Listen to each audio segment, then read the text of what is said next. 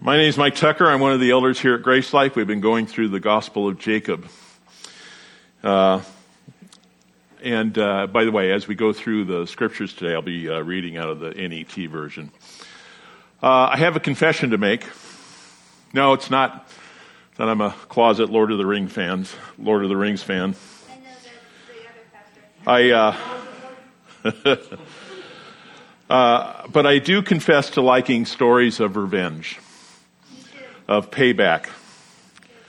I do not advocate people plotting revenge or taking payback, but I like the stories. I like the movies where the good guy goes and rescues the people who have been kidnapped or hurt, and then he goes after the bad guys and gives them gives them what they get. I like uh, I like those kinds of stories.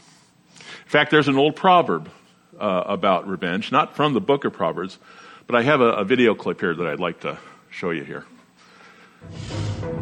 Ah, Kirk, my old friend. Do you know the Klingon proverb that tells us revenge is a dish that is best served cold? It is very cold in space. Yeah, there you go. It's very cold in space. Okay, I know I have a Star Trek problem, but I don't care. I embrace it. Uh, there's a story that's told about a fellow uh, who would go to work every day, and most days he'd bring a packaged lunch with him to work. He'd put it in the refrigerator in the break room, and then when it came, came time to go get his lunch, it was gone. It had been stolen. It turns out that uh, several people's lunches were being stolen.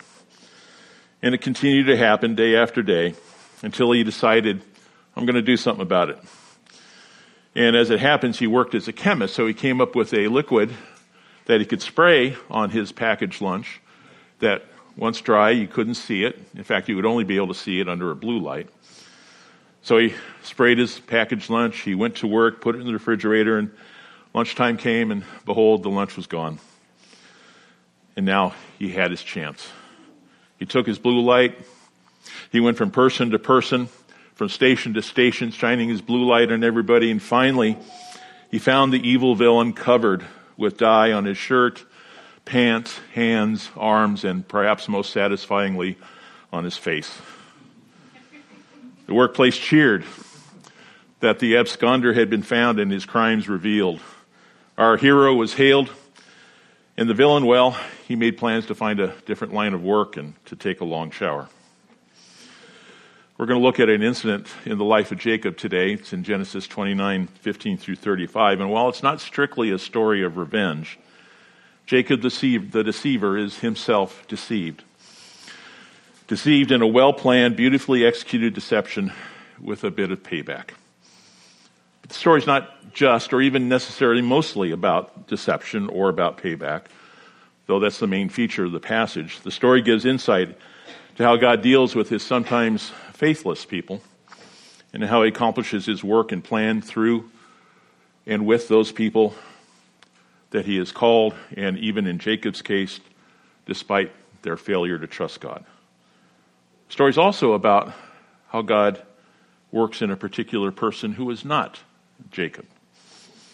With apologies to Admiral Ackbar, the title of the sermon today is It's a Trap.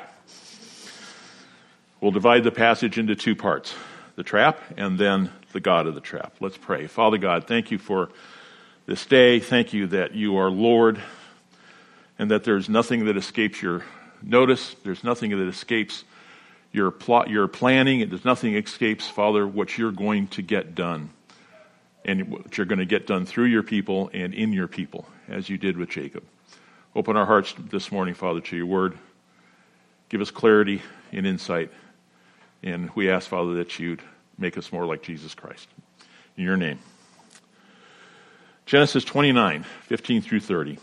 We're going to start talking about the trap.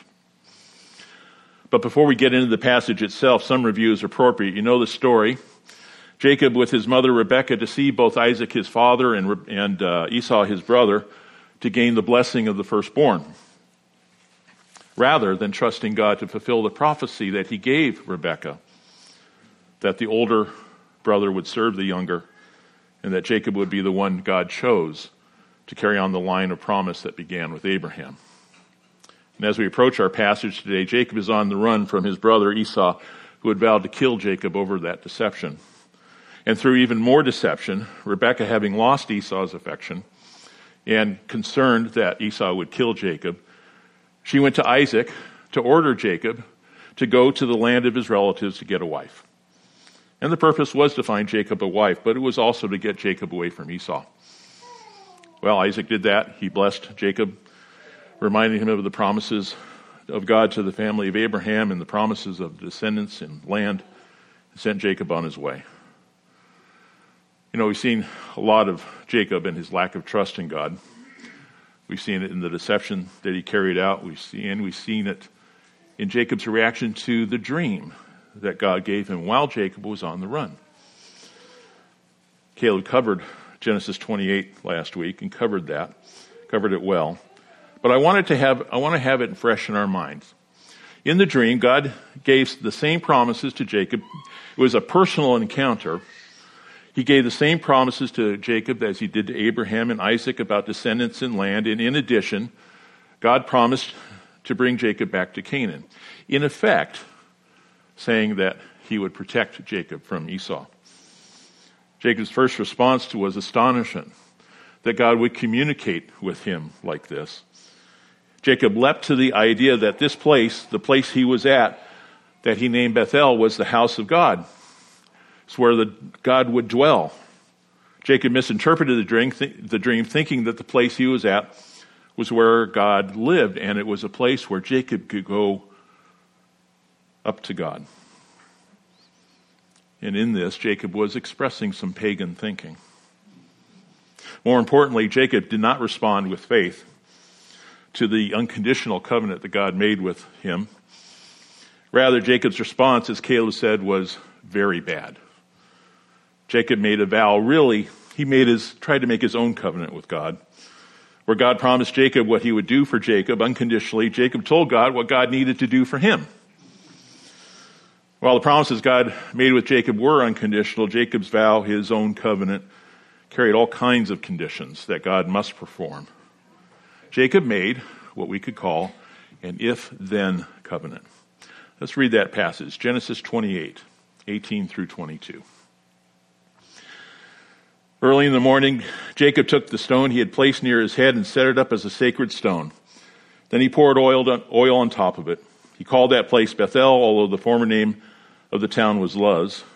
Jacob made a vow saying, If God is with me and protects me on this journey that I am taking and gives me food to eat and clothing to wear, and I return safely to my father's home, then the Lord will become my God.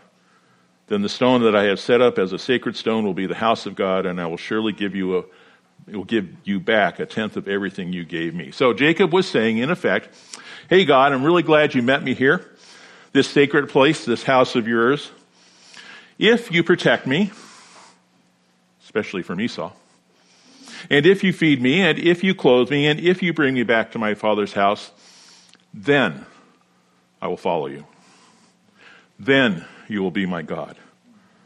This is not trust. This is a negotiation. In contrast, trust that God will do what he says he will do is found in Abraham when God first called him back in Genesis 12 with the same unconditional promises to trust him and to go to a country that God would show Abraham. The scripture says that at that, Abraham left just as the Lord told him to do. Well, the trap is now set.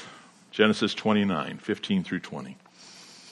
Then Laban said to Jacob, Should you work for me for nothing because you are my relative? Tell me what your wages should be. Now Laban had two daughters. The older one was named Leah, and the younger one Rachel. Leah's eyes were tender, but Rachel had a lovely figure and a beautiful appearance. Since Jacob had fallen in love with Rachel, he said, I'll serve you seven years in exchange for your younger daughter Rachel. Laban replied, I'd rather give her to you than to another man. Stay with me. So Jacob worked for seven years to acquire Rachel, but they seemed like only a few days to him because of his love, his love was, for her was so great. So we've called Jacob a deceiver. That's what he is. But as we read this and as we go through the passage, I think it might be correct to say that Laban is a master deceiver. To this point, Jacob had been working for Laban for a month.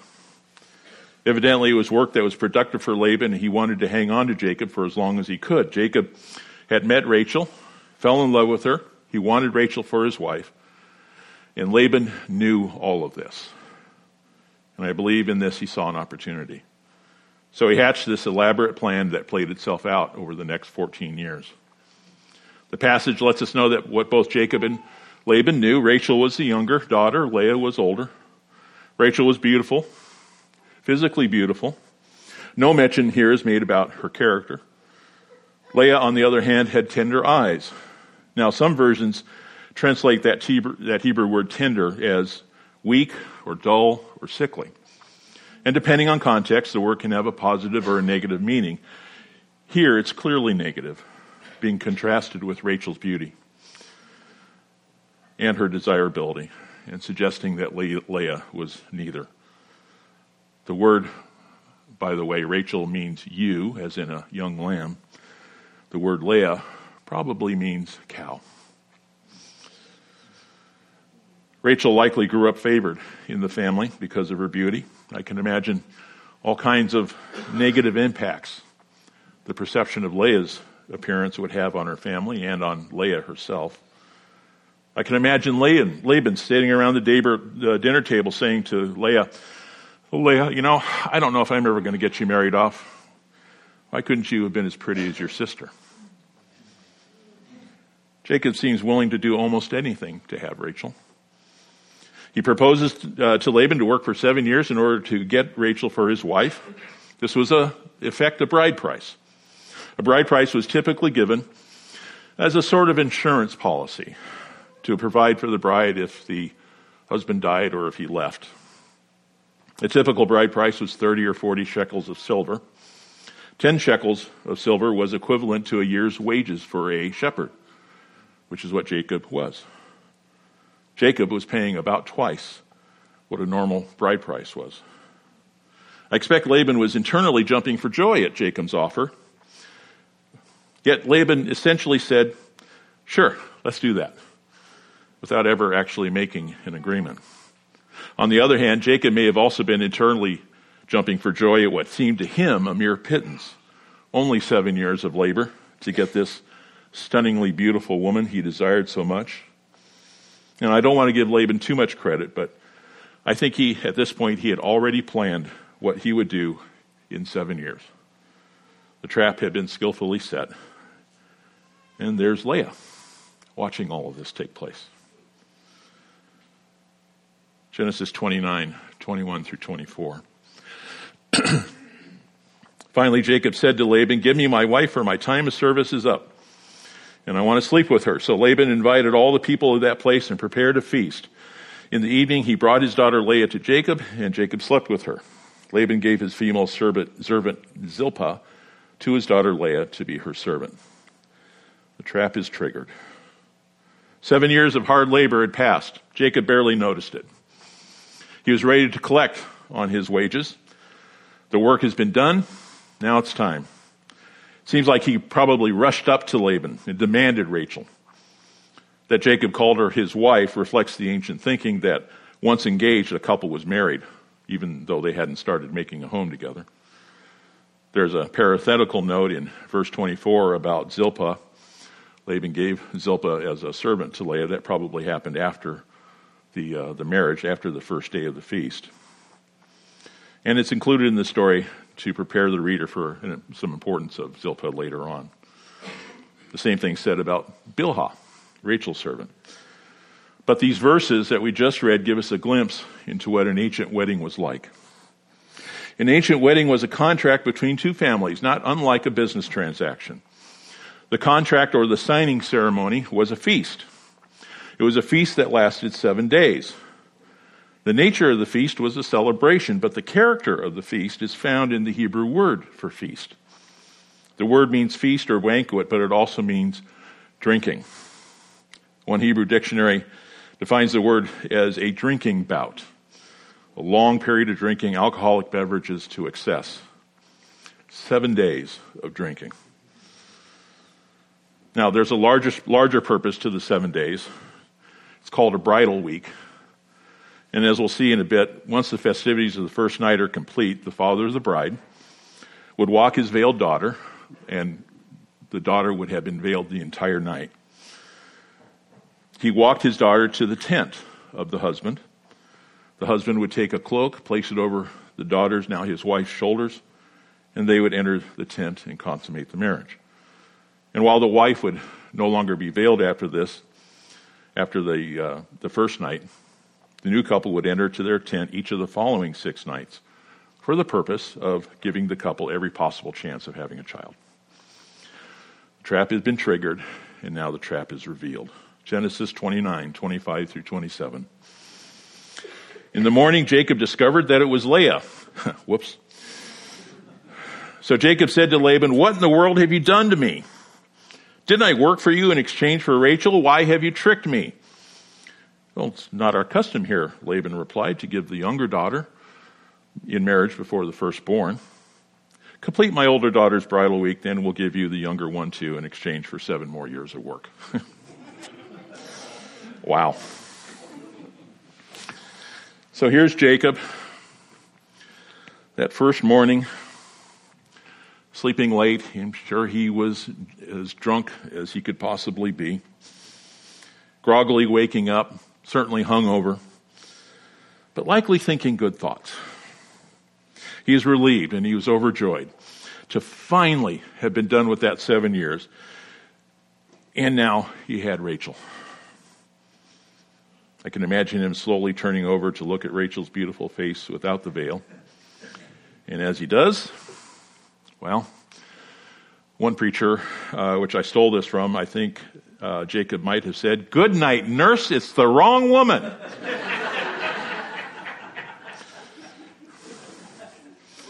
yeah, whoops. The Hebrew simply says emphatically, in the morning it was Leah. Well, it was Leah. And I think Jacob knew immediately that Laban had deceived him. Imagine Jacob's terror over this very unpleasant surprise and the realization that he'd been duped and that he'd been taken in. He had labored seven years for nothing.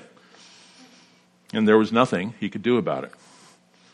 Meanwhile, meanwhile, Leah was there watching all this happen. What Jacob said to Leah when he saw her, well, we don't know, of course. He may have said nothing at all at the shock of it. But what about Leah? What was her part in this? Did Laban force her into silence and demand she go along with this deception? Was Leah just too shocked or embarrassed, afraid to say anything while the deception was unfolding? Was she a willing participant? Perhaps seeing this as her last best chance to get married.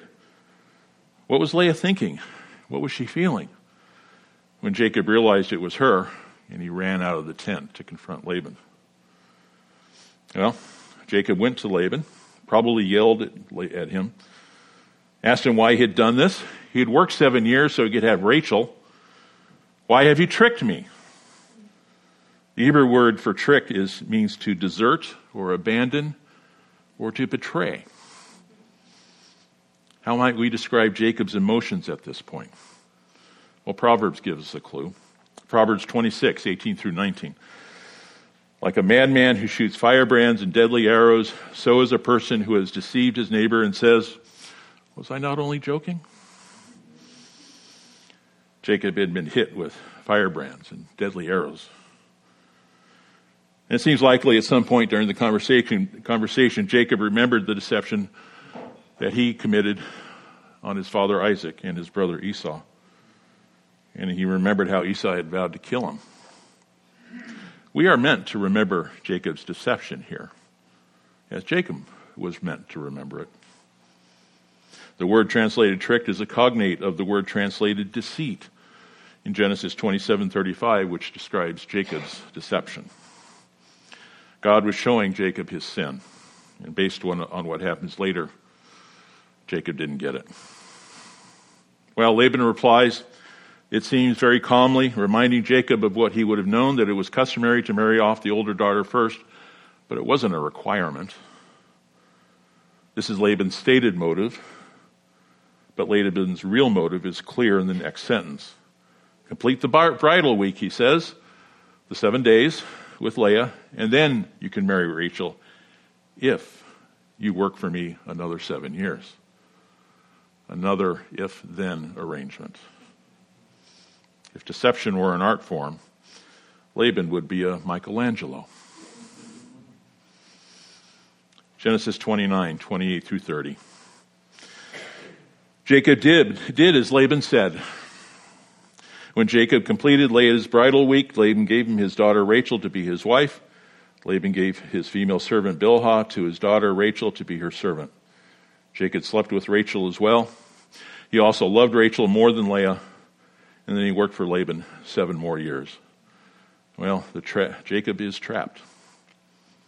Jacob has no recourse. He did what Laban had planned for all along. Laban got both his daughter married, and now he got a total of 14 years worth of labor out of Jacob. Jacob got Rachel, but he also got Leah, whom he did not want, and he had to work an extra seven years, which I imagine were done in anger and resentment.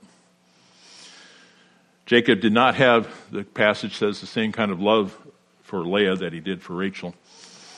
And in verse 31, we'll see in a minute, some version says that, says that Jacob hated Leah. It's probably better to understand that Leah was unloved by Jacob. One version says that Leah was neglected by Jacob. But the picture we get here is conflict and pain. Conflict between Jacob and Leah, conflict between Rachel and Leah. Jacob gave his attention and preference to Rachel. How did Leah handle this? in this household where she knew that Jacob never wanted her and never loved her? What were the dynamics like in that household? Proverbs helps us out again. Proverbs 30, 21 through 23. Under three things, the earth trembled, and under four things it cannot bear up. Under a servant who becomes king, under a fool who becomes stuffed with food, under an unloved woman who becomes married and under a female servant who dispossesses her mistress. We've seen this before. Remember Abraham with Sarah and Hagar? It'd be fair to say that Abraham cared for Hagar, but there was still a great deal of conflict in that family. You may remember Elkanah and his two wives, Peninnah and Hannah. Hannah became the mother of, Solomon, or Samuel. There was conflict there too. But here we have Jacob, Rachel, and Leah and whether big or small, I imagine just about every day there was conflict. But God sees much more than the day to day. Both Rachel and Leah were held in high esteem in Israel.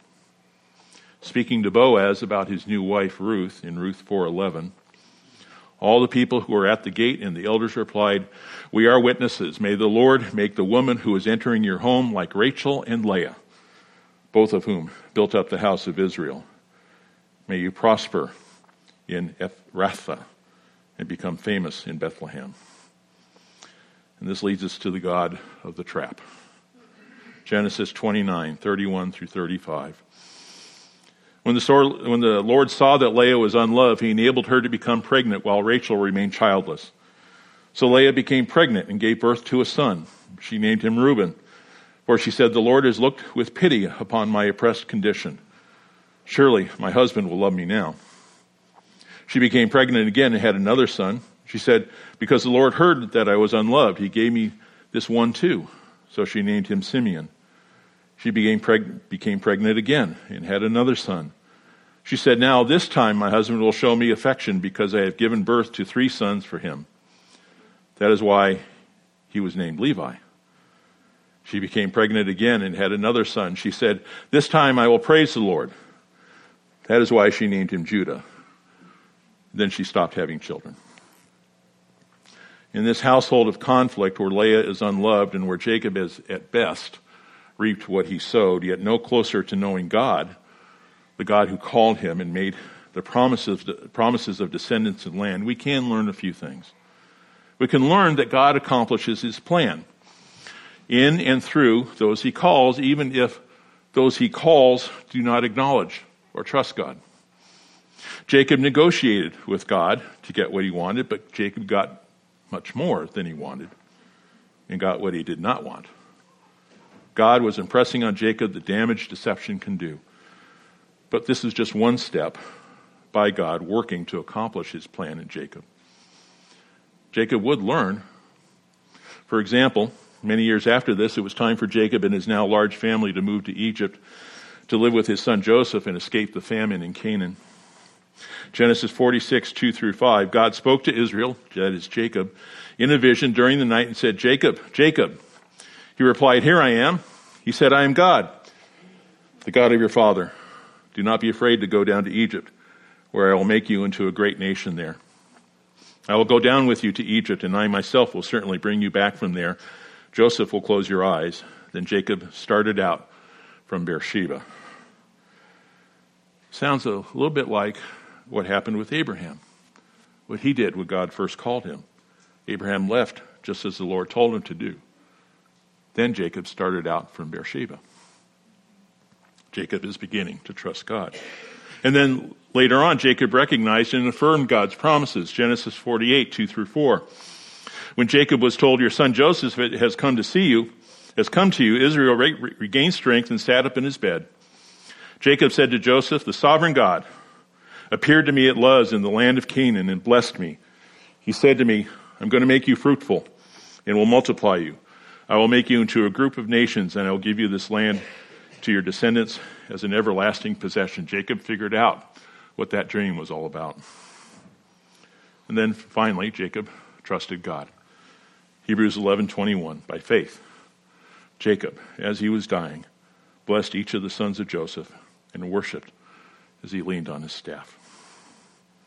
Second, we learn that God sees even if we don't. Our passage says that God saw Leah was unloved. God blessed Leah and gave her four children, including Judah. Judah was the head of one of the tribes of Israel, and it was from the tribe of Judah that the Messiah came. God works his plan. Leah would go on to have six of Jacob's 12 sons. And then, third, God draws. God had personally appeared to Jacob, and for a long time, Jacob didn't trust him, but continued to draw him. But look at Leah. Leah had four children that took at least four years. But in that time, she grew in her relationship with the Lord as God drew her. The first child was named Reuben, which means, look, a son. Leah says that God saw her oppressed condition. And with this birth, she had hoped that Jacob would love her. He didn't. Leah's second son was named Simeon, which means hearing, because Leah believed that God heard her, suggesting that she prayed to the Lord. Leah named the third child Levi, which means to join. Leah was hoping the three boys would now cause Jacob to join her and to give her attention. He didn't. The fourth child, as we said, was named Judah, which means praise. But now Leah was not just hoping Jacob would love her. Now she declares that she would praise the Lord. Rather than seeking attention from Jacob, she turned her attention to the Lord. And over the, at least four years of God seeing her and hearing her, she recognized God's love for her and his attention to her. Leah came to know the God of Abraham and Isaac before Jacob did. Well, I'd like us to consider a couple of things. First, consider that we see Jacob had this big struggle with sin, particularly with deception. Jacob had what Rooted calls a stronghold. By the way, if you don't know, Rooted is a 10 week, fairly intensive study where you go on a journey that takes you from knowing God to communicating with God to dealing with suffering to dealing with your money to dealing with spiritual strongholds and more. Spiritual stronghold is a sin, but not just a sin, it's a pattern of sin. It's a pattern of sin that just gets a hold of you, like it did with Jacob. The enemy has you trapped with that sin. Jacob was trapped. Some sins that can become strongholds in a believer's life are things like bitterness or idolatry, not worshiping little idols, but worshiping things other than God. It could be jealousy, sexual immorality, fear, pride, deceit, and deception among others. There was a stronghold in my life. It was pride, and I'm not going to stand here today that I no longer have any problem with pride, but it is no longer a spiritual stronghold in my life. It doesn't rule me, it doesn't trap me. Overcoming a stronghold does not normally happen all at once. It takes confession, surrender, accountability, and reliance on the Holy Spirit. If you have a spiritual stronghold in your life right now, I'd like to begin to give you a lifeline. And if you do, just pray this in your heart with me. Father, I come before you in the name of Jesus. I recognize the power you have given me by the shed blood of Jesus to demolish spiritual strongholds in my life. I confess that I have given foothold to sin, and I renounce the sin in my life that has become such a stronghold. I claim the truth of the Scriptures by the authority of the name of Jesus Christ. Through your power, I take back the ground I surrendered to the enemy. I pray you will enable me to trust and obey your Holy Spirit so that this area of my life will be in conformity to the image of Christ. Amen. Well, if you prayed that, it's just the beginning of overcoming your spiritual stronghold. And if you want to pursue this, if you want to work at getting the spiritual stronghold taken care of, uh, would you see me or Caleb or the elders? Or come up here right after we end today and pray with the prayer team. We can help you uh, begin to deal with that stronghold. And by the way, you can be on the lookout for the next rooted group that's going to form in a month or two. And then, second, consider this. I expect most of us have experienced some of what Leah experienced. I remember pain and rejection.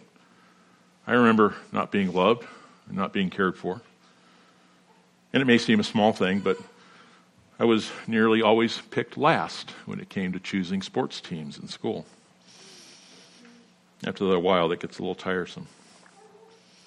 Perhaps you've been neglected or abused as a child or an adult by a parent or someone else. Perhaps a spouse or a loved one told you they did not care for you or they did not want you or they did not love you and they or they just rejected you. Perhaps someone you cared for or someone you just wanted to be friends with brushed you off. Perhaps you've been excluded from a group. Perhaps someone you trusted betrayed your trust or perhaps worse deceived you. Perhaps you've been laughed at or ridiculed. Perhaps you've been persecuted. Leah knew God heard her. I want to remind you that God hears you. God regards your prayers as if they were a sweet smelling incense. God hears you when you pour out your heart to Him, even if you can't express in words the ache of your heart. Charles Spurgeon said this about God hearing. He says, Because God is the living God, He can hear. Because he is a loving God, he will hear. Because he is our covenant God, he has bound himself to hear. Leah knew God saw her. I want to remind you that God sees you. Not from some far off place, but from because he is omnipresent. He is always near you. God sees you and he sees your condition. He sees your rejection or your pain or your loneliness. God sees all of your steps and all of your stumbles. In Man Cave, we've been studying on Saturdays the book The Knowledge of the Holy by A.W. Tozer, and it, as it happens, just yesterday we considered the chapter of, God, of uh, God's omnipresence. A.W. Tozer says this. This doctrine of the divine omnipresence personalizes man's relation to the universe in which he finds himself. This great central truth gives meaning to all other truths and imparts supreme value to all his little life. God is present, near him, next to him. And this God sees him and knows him through and through. At this point, faith begins, and while it may go on to include a thousand other wonderful truths, these all refer back to the truth that God is and that God is here. Leah praised God, which suggests she knew that God loved her. God loves you. In the gospel is that even while you were sinning, and while God knew you were sinning, Christ died for you. Christ lived for you. He died for you. He rose for you, that you may be a part of God's eternal family in Christ. As Jesus said, to do that, you must only believe. Caleb said last week that we are in a condition of being blessed as believers by God. He mentioned that the, the blessings of the Beatitudes are not something that we have to aspire to, they're something we have to work for. They're already ours. I want to highlight three Beatitudes. Jesus said, Blessed are the poor in spirit. Being poor in spirit means at least two things. One, that a person knows that they have nothing to offer God. Second, poor in spirit means that such a person is often oppressed or put down or rejected or deceived. Jesus said about those people, the kingdom of heaven belongs to them. If you are in Christ, the kingdom of heaven belongs to you. Jesus said, Blessed are those who mourn. Again, two ways to think about this. You mourn over your sin. You know you're a sinner. You know you have nothing to offer to God. And you mourn over that. But also, you mourn because you've been persecuted or you've been excluded or you've been betrayed. About those people, Jesus said, For they will be comforted. If you are in Christ, you will be comforted. And may I say, God comforts now. Jesus said, Blessed are the meek. Meek means to be gentle, humble, unimportant. The meek have no position or power and are often taken advantage of. They are abused, rejected, left alone, not heard, not seen by most people. Jesus said about the meek, For they will inherit the earth. If you are in Christ, you will inherit the earth. One of my favorite songs is uh, by a group named Glad. The song that uh, is titled Be Ye Glad and expresses, I think, some of what we have talked about today. I want to read just a portion of it. Now, from your dungeon, a rumor is stirring, though you've heard it again and again. Now, but this time, your cell keys are turning, and outside, there are faces of friends. Though your body lay weary from wasting, and your eyes show the sorrow they had, Oh, the love that your heart is now tasting has opened the gate. Be ye glad. Be ye glad. Be ye glad. Every debt you, that you ever had has been paid up in full by the grace of the Lord. Be ye glad. Be ye glad. Be ye glad. Father God, we are glad. You have saved us. You have redeemed us. You have brought us into your kingdom, and you have promised eternal life eternal life with you, eternal life with Jesus Christ. And you have promised to deal with our sin, which you did through Christ on the cross. Thank you, Lord, for doing all that. Thank you for loving us. And Lord, thank you for like Leah seeing us and hearing us. Thank you for lifting us up. And Lord, when we are abused or rejected or deceived, betrayed, may we remember the Beatitudes. May we remember that we are blessed in you. And may we remember that you love us like you love Leah. In Jesus' name, amen.